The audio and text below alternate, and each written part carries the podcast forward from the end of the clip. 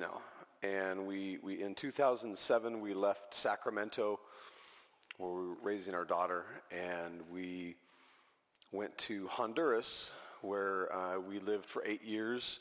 I was a church planter. My wife, who's got a, a master's in public health and is a, is a registered nurse, uh, she served in Mercy Ministry. Honduras was uh, is the murder capital of the world, more murders per capita than, than any other country, including Afghanistan and Iraq at the time. Uh, we were there for eight years. We turned the ministry over to other missionaries and, and Honduran nationals. And then we moved to Equatorial Guinea, which, uh, raise your hand. We all know where Equatorial Guinea is, right? No. Okay, interesting. Um, so no, it's the least traveled to country on planet Earth. Nobody wants to go there, and the government is happy to not have you go there. Uh, the uh, the country of Equatorial, Equatorial Guinea is uh, is one of two countries, three countries on the planet where less than 50% of the people have access to potable water. Uh, it, it is a very poor country, uh, rife with with uh, corruption and HIV, and a president that is um, well, let's just say, while we were there, the president uh, got reelected. He's the longest serving uh, uh, democratically, democratically elected official in the entire world. He was reelected with 96% of the vote, which if you know, if you put Jesus Christ on the ballot, he's not going to get 96% of the vote, right? So uh, a lot of corruption going on there. Uh, after being in, in, in Africa and Equatorial Guinea for two years, uh, we were called uh, back to California where, where we were raised and, and asked by Mission to the World, our, our mission sending agency, if we would be willing to uh, start a brand new ministry on the West Coast. And my job for the last six years was to travel up and down the West Coast and visit all of the PCA and the Reformed churches and try to get them more involved in missions, get the families more involved in missions. And I, I am now separating from Mission to the World, and I'm now going to be a full-time firearms instructor. So I don't know which is more um, uh, uh, scary, living in the uh, murder capital of the world or trying to work with firearms in the state of California. So we'll figure that out. Just continue to be praying for us if you don't mind. Uh, we're going to, uh, our, our, passage today is, is 2 Corinthians 1.11 says, you, uh, you also must help us by prayer so that many will give thanks on our behalf for the blessing granted us through the prayer of many. That's the passage, but we're really going to take a survey through the, the two letters to the Corinthians from Paul. So let's go ahead and pray real quick and we'll get started. So Father, thank you so much for this opportunity to, to be here before these folks. Lord, I ask that you um, uh, help me to diminish so that you can be exalted. Lord, help this text to speak and not me. Uh, Lord, help me to get out of the way so your rich and perfect word can be exalted. In your name we pray. Amen. So, Paul wrote two letters to the Corinthians, and Corinth at the time was an industrial city. It was a military city. It was on an isthmus. Did I say that right? Isthmus? Uh, a thin bit of land between two uh, uh, seas. And a, a, lot of people, very Pauline in the ministry, a lot of people would come to Corinth uh, for military, for industry, and, and the goal here with Paul, with the Corinthian church, was to raise up a church that could touch those individuals and, and have win them over for the Lord and have them go back to their communities and bring the gospel of Jesus Christ with them. So Corinth was and is today a, a, very important city, and Paul knew that. During Paul's second missionary journey, he visited Corinth. It tells us uh, in Acts chapter 1, verses 8 through 11. Crispus, the ruler of the synagogue, believed in the Lord together with his entire household. And many of the Corinthians, hearing Paul, believed and were baptized. And the Lord said to Paul one night in a vision, Do not be afraid, but go on speaking and do not be silent, for I am with you. And no one will attack you or harm you. And I have many in this city who are my people. And he stayed a year and six months teaching the word of God among them. His ministry in Corinth resulted in the salvation of both Jews and Gentiles, which is a good thing. It's, a, it's, it's really a dividing line in Acts. And, but it was very controversial. It was very, uh, there was a lot of problems that came along with that as to whether you had to be a Jew before you could be a Christian. Were the Gentiles really Christians or did they have to become Jews first? And whether was there circumcision involved? There's so many different things that this church in Corinth had to battle. So it resulted in great conflict and, and great confusion in the church. And there was a lot of infighting and, and battling. And, and, and I understand that I, this morning I had the pleasure of being up in paradise. I understand that's, a, that's a, a, a, a church full of conflict and strife, but not this one, right? This is, there's no sinners here. There's no battles, conflict. There's a, a, saints uh, of saints amongst saints, right? So, so let's, let's not focus on the sin here because really, I'm sure there's not much. Um, in reality, the church in Corinth is not much different than this church or other churches. Uh, there's, there's, there's strife and conflict going on daily in, in most local churches. This is actually the largest body of work, the two letters to the Corinthians, to any one congregation. And, and so it's used as a model for, for local churches and congregations on how to get through strife and conflict. So I don't want to say for, for a second that this is a missions two missions letters. This is, this is not what this is. As a matter of fact, this is not even really a love letter to the church in Corinth. There's a lot of rebuke going on. There's Paul is really chastising the Corinthian church. But in the midst of that, in the midst of these rebukes to the squabbling body, he doesn't hesitate to explain two things to them. They are still the sons and daughters of Christ. And number two, that they are still called to send the gospel to the globe, both in Corinth and outside of Corinth. That even that squabbling, bickering church that didn't understand how to walk in a, in a new faith, they were called to act as we are today. Despite the problems in the church at Corinth, Paul refers to them as those sanctified in Christ Jesus and called to be his holy people.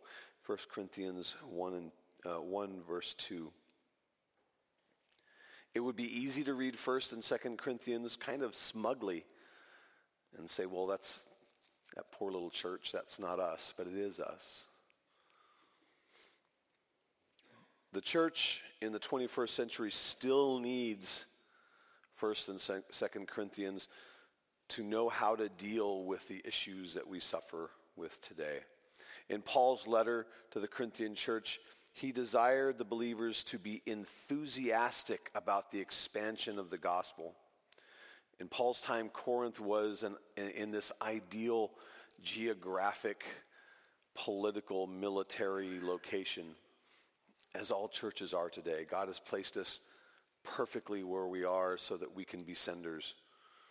The two letters to Corinth, they're, they're, they're not about expansion and outreach and missions, but it is a proof that when Paul talks greatly to them about their involvement in outreach and, and, and missions, that the Lord still wants to use this sinful church. Even this unhealthy church was commanded to spread the gospel. They were commanded to spread the truth. Paul's letter to the church in Corinth provided a very clear missions parameter for both the young church of believers today and the church then. Paul called the Corinthians to train, send, and provide for the needs of missionaries. 2 Corinthians 2.14 says, But thanks be to God who in Christ always leads us in triumphal procession and through us spreads the fragrance of the knowledge of him everywhere.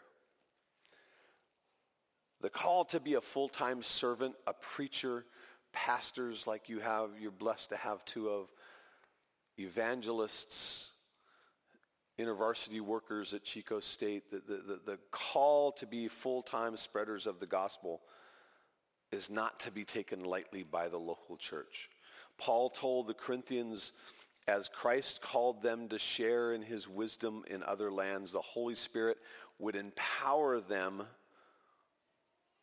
with the strength of the message itself, which to me is just so awesome. That it just, the message is perfect and the messengers are sinful. And, and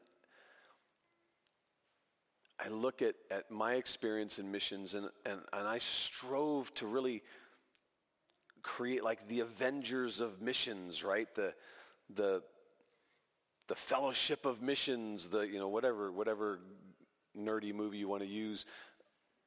The I wanted to have a NASCAR driver and a Pulitzer Prize winner and a, and a neurosurgeon and, and a Heisman Trophy winner. And God said, we don't need any of those. We just need you sinners. So where does the example come from? The example that we're called to use. The members of the young church in Corinth were concerned how could they be novices fighting young in the faith and share such a significant message? Paul assured the Corinthians with the, the example of himself. 1 Corinthians 4, 16 through 17 says, I urge you then, be imitators of me. That's why I sent you Timothy, my beloved and faithful child in the Lord, to remind you of, the, of my ways in Christ as I teach them everywhere and in every church. 1 Corinthians 11, 1 through 2 echoes, be imitators of me as I am of Christ. Now I command you because you remember me in everything and maintain the traditions even as I delivered them to you this is the same Paul who says, man, I got this thorn and I just can't deal with it. And I just, Lord, take it from me. We don't know what that thorn was. It was a physical ailment or doubt or it was speech impediment or it doesn't matter. But he had something that he felt was an impediment for him to share the gospel. And yet he pleaded for the Lord to take it. And the Lord said, no, it's great. You keep that and I'll get more glory from that. And my response to that is, what are you kidding me? And, and, and Paul said, oh, thank you, Lord, for my suffering. Thank you for my iniquities. Thank you for my, me being falling short of the standard of which I have to bring you glory. And that, and that if, if Vespers was led by neurosurgeons and, and Heisman Trophy winners and, and, and and the best of the best of the best. And you guys did great things and, and, and, and, inter, and impacted the world for the gospel. People would look at the church and say, well, yeah, of course. But if you're, if you're led by sinners and, and your sinners are sitting next to you in the pews and sinners are raising your children and we all fall short, then the world looks and says, oh my gosh, only God could have done that. And, and that's, that's the goal is not that Paul is such a standard to, to model after, but that Paul modeled himself after Christ and we're to then replicate that. Paul show, showed the Corinthians how God desired to work through their weakness for his own glory. Could God be glorified by the labors of a fractured church then and now? If God could use Paul and Apollos to work in conjunction to advance the gospel, as, he, as it states in 1 Corinthians 3, 5 through 15, he could certainly use the Corinthian church. And what are we to teach? Uh, even if, we have, even, if even if we have impediments in front of us, even if you're not a whiz-bang Bible scholar, you're not a great orator, you're, you're not great with mercy ministry, you're not great with hospitality, what is it we teach? God's message. The message that follows, that followers of Christ are to, to deliver is so simple. It's God's truth. And when we have those imperfections in us, when the world interacts with us negatively or we interact with the world negatively, but we're still sharing the message, the message is perfect. Deliverers of the true gospel will lack in nothing. I love how, how um, Acts 1.8 says, you will go to Jerusalem, you will go to, you will go to Jerusalem, Judea, Samaria, and to the ends of the earth. And then effectively says, and then you will receive the Holy Spirit. And your, your message is going to be perfect. Once you receive the Holy Spirit, your message is perfect. He's still, he's sending out the sinners with this perfect message, and the message is perfect. 1 Corinthians 1 7 says, so that you are so that you are not lacking in any gift as you wait for the revealing of the Lord Jesus Christ. You're not lacking in any gift. The imperfect take the perfect message. I, I, had a friend before we went on the mission field. My wife and I were evangelism instructors at our at our local PCA church in Sacramento, and and uh, a friend of mine, a very bright female Christian who was raised by a pastor father and, and knew the gospel inside and out, but she she understood the sovereignty of the Lord, but she felt that she could prevent people from walking into the gates of heaven because she was such a bad orator and a bad a bad had such poor knowledge of the gospel. And part of this training that, that we took was, was we would take people out to apartments and Walmart and Target, and we would stand there and we would we would share the gospel with people. And and how the training went is I, I, I, as an example, as an instructor, I would have two students next to me, and the students would start the presentation of the gospel. And then when they got stuck or they got nervous, they would just, the signal was to just look at me, the instructor. And I'm wise and compassionate and, and, and know all there is to know about evangelism, tongue in cheek, and, and I would then bail them out. And that's, that's how it worked. And, and my friend, who you may not believe this after the story, is still my friend today. She, she was sharing the gospel and she stumbled and bumbled and a, had a difficult time and got really nervous. And she looked at me and I looked away. And she read between the lines and she tried to pick it back up and she did an awful job and sounded so bad and then picked it back up and, and was doing well again and, and started to deliver the message and then started to fall flat on her face and she looked at me and I looked away.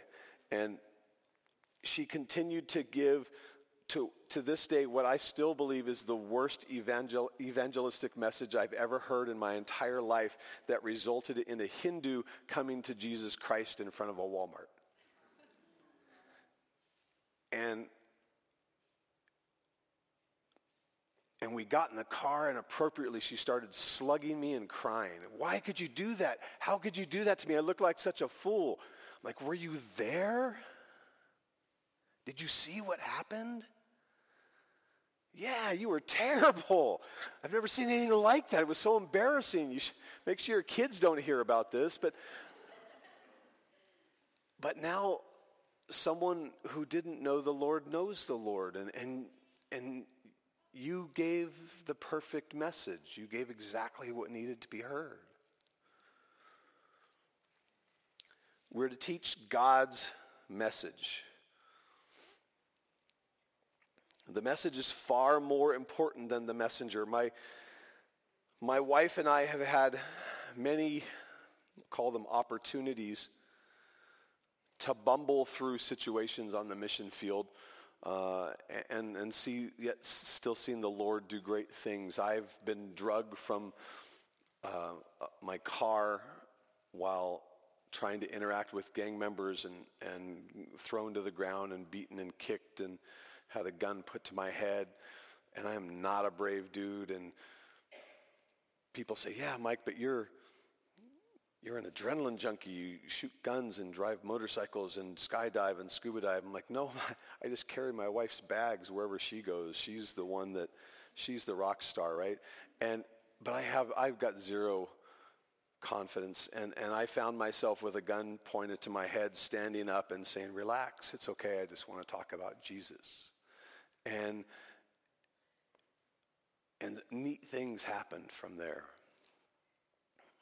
Uh, the same, some of the same gang members went to my, my wife's clinic. She built a, a med clinic, designed and raised the funds, and the Lord built a wonderful med clinic in the middle of the jungles of Honduras.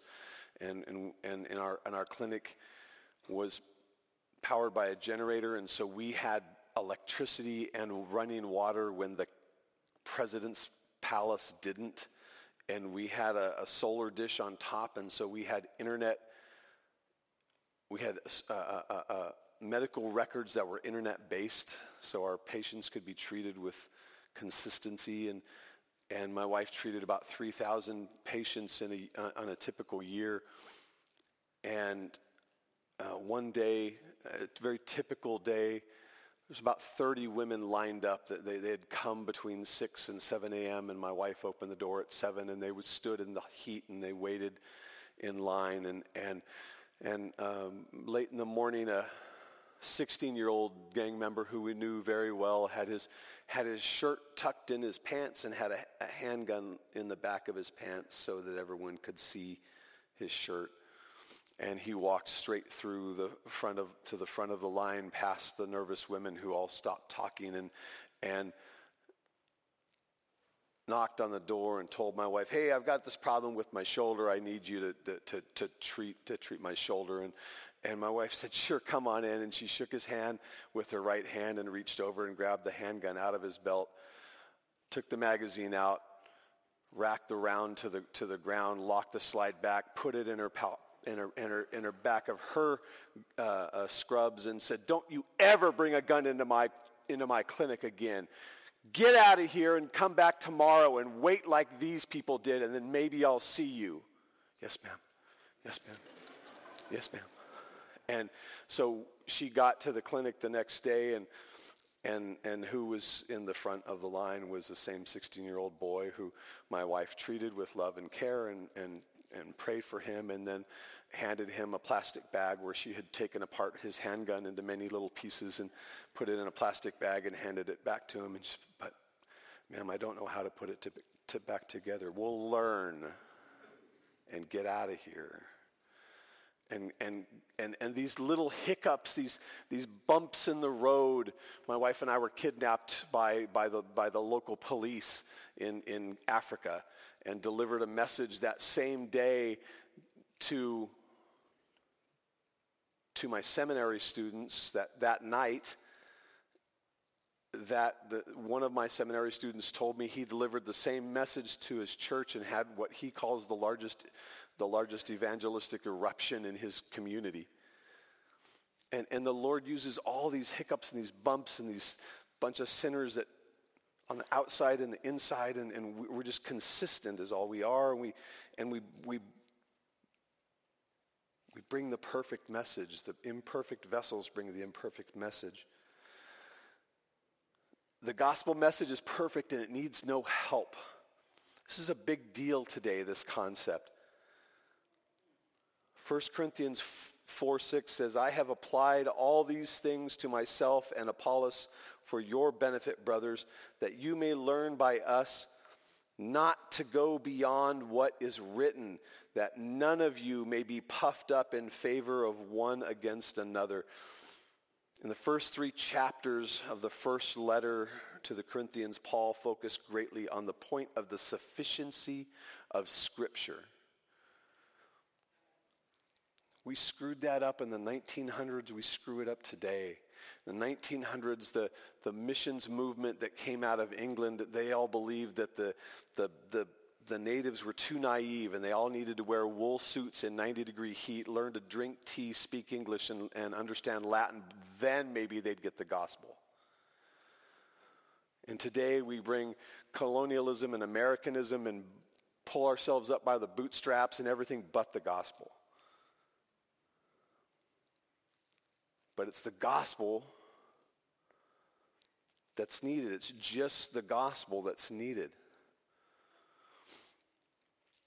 One of the best examples that I've ever seen of this was when I was a seminary instructor in Equatorial Guinea. All my students were Africans who spoke Spanish. Read between the lines, 500 years of Spanish reign, colonialism, right? 30 African students taking Christian history 2, and they were so excited about it because they had been ruled, their grandparents had been ruled by Catholics, and the other side of their family had been ruled by voodoo priests. And, and so now they were evangelicals, and all they wanted to know was about Martin Luther because he hated the Catholics, didn't he? No, that's not what the story tells us. They, they, they wouldn't baptize children. They wouldn't take communion because it looked too Catholic, right? That's how much they hated the Catholics. If it smelled like Catholic church, they didn't want it. And so they were excited to learn about Luther because he was the king of the anti-Catholics. And, and, I, and I, I tried to convince them, no, that's not the case. He loved the church. But I, I, one thing I exposed them to was the hymns written by Martin Luther and how the people of Germany were uneducated and they definitely didn't know Latin and barely knew German uh, in a proper grammatic sense. And so what Luther did was he would write hymns so that, so that the uneducated could memorize portions of Scripture. And so I introduced them to A Mighty Fortress our, is Our God. And, and, I, and I, I played it for them They'd never heard it. None of them had, had, had, ever heard it. I played it for them in Spanish with Spanish subtitles. And through the first stanza, a third of the students stood up during class and they were singing along with the hymn. By the end of the second stanza, the second third were standing up and were singing along with the hymn. And by the end of the final stanza, all the entire church was standing up and singing, and half of them were weeping and I said, this, this is it right here. A white dude from Germany who spoke German 500 years ago wrote this song that somebody translated into Spanish that a white dude from the States is giving a bunch of Africans in Spanish, and now you're going to take this song back to your church and you're going to tell them how your Lord is a mighty fortress. That's what it is. No culture, no country, no language. It's the message. The message is so strong.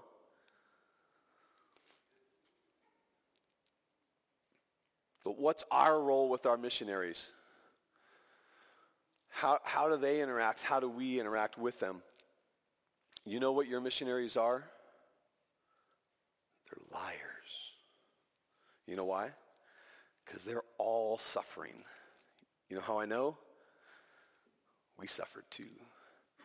My wife and my daughter and I, we just, we, we figured everything was good as, as long as it was just one of the three of us was on the internet trying to book flights home that week.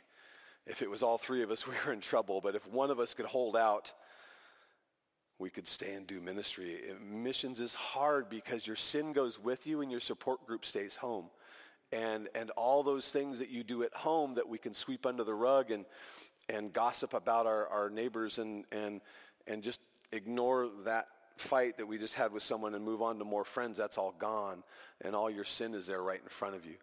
And usually you give grace upon grace upon grace upon the nationals who you've been sent to work with, but you don't give an ounce of grace to your family or your teammates, or the people you labor next to. And so missionaries fight and they suffer, and their prayer, their prayer time is, is, is terrible and their marriage is terrible and their kids want to go home and, and they don't know if they believe the gospel anymore. But if they come here and stand here and they tell you that, then they're afraid that you're going to say, oh, maybe we can find better missionaries that aren't so sinful and we'll support and pray for them. And so your missionaries don't tell you that they're suffering, but they're all suffering.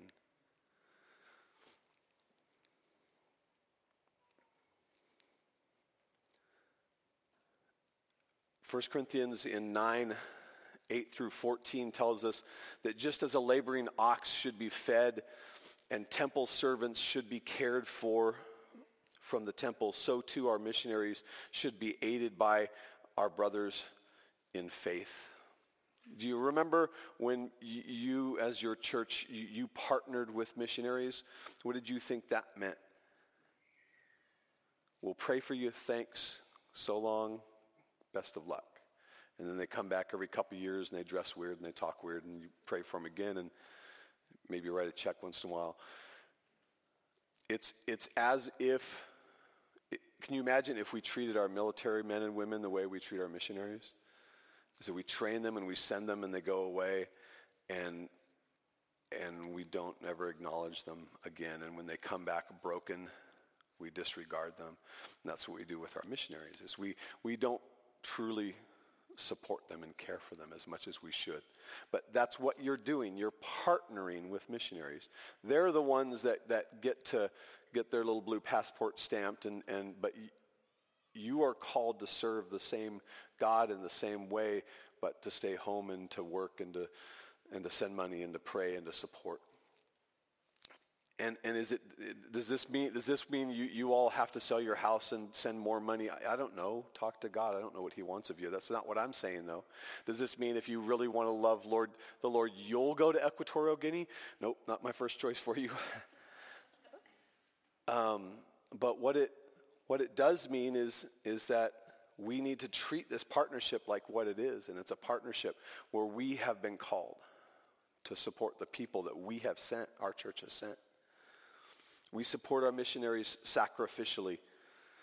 The second letter to the Corinthians is, is insistent on sacrificial giving to support others in need and others who are busy in full-time service of, of the Lord.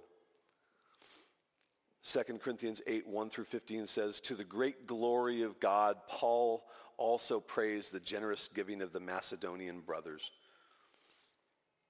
But not just financially. It's not, it's not just money. That's, I don't want, don't hear that. It's prayer, it's support, it's love. 1 Corinthians 1, 1 1 Corinthians 1.11, you also must help us by prayer so that many will give thanks on our behalf for the blessings granted us through the prayers of, of many. The most touched my family has ever been was receiving an unexpected email or package or letter from your kids. Thanks, Mike and Aaron and Maddie, for for serving in our name. And we would take those, okay, ugly little drawings and place them all over our house.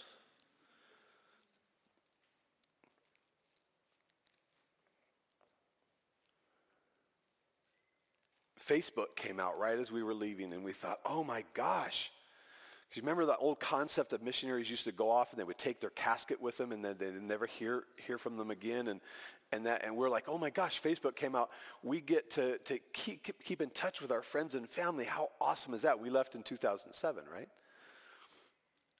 That's the worst thing that ever happened to missionaries because while we were suffering, suffering and struggling, we saw first case incidences that you had the audacity to go on with your life without us.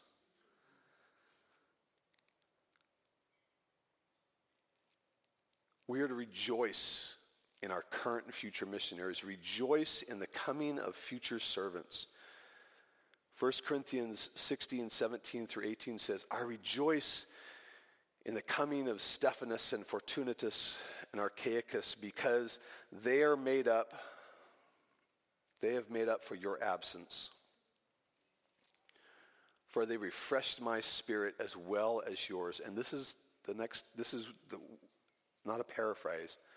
Give recognition to such people. That's weird to me as a missionary.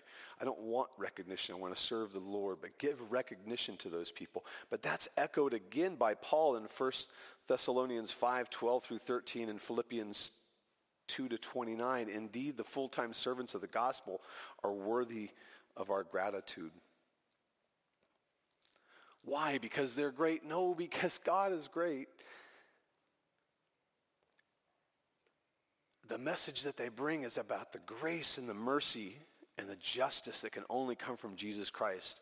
Because if they are using his message and pointing to him, these sinful vessels that you have sent out, what could be more glorious that, that the gospel is being spread by you here in Chico and Paradise and Butte County and at, at, at, at, the university in the grocery store line, at the family picnic at work, school, and sent and, and it's being multiplied by the people that you've partnered with around the globe. This perfect message of Jesus Christ that, that provided his son to cover our sins and our lack of gratitude and lack of deserving a thing. That that perfect message was, was, was brought by Christ to us and that we repeat that out to the world. We're given this plain instruction. Let me wrap up with this. We're given this plain instruction to send, to train, and to provide for your pastors, your evangelists, your intervarsity workers, your missionaries. We send them. We partner with them. So send them, train them, provide for them, love them. The needs of your missionaries and preachers and, the, and others serving full-time in the Lord are great, whether they tell you it or not. When William Carey, the famed 19th century missionary, volunteered to serve in India, he implored those who sent, sent him, I'll go. But remember, you must hold the rope. Are you holding the rope? that you promised you would hold with your missionaries? Are you partnering alongside of them? Are you praying for them and giving sacrificially? Are you sacrificing the same way they, they have promised to sacrifice? Let's pray. Father, thank you so much for the two letters to the Corinthians, Lord. We look here not as some wicked, aggressive guilt trip, Lord, but as as an example that we see in Corinth that this suffering, struggling church is still called to replicate Scripture. If they can do it, we can do it. They send and they support. And Lord, help us to send and support. Lord, give us, give us the intestinal fortitude and the bravery to agree to do what you've commanded of us. Lord, give us the wisdom and give us the desire to continue to serve you. In your name we pray. Amen. Thank you, Let's stand, we'll sing one more.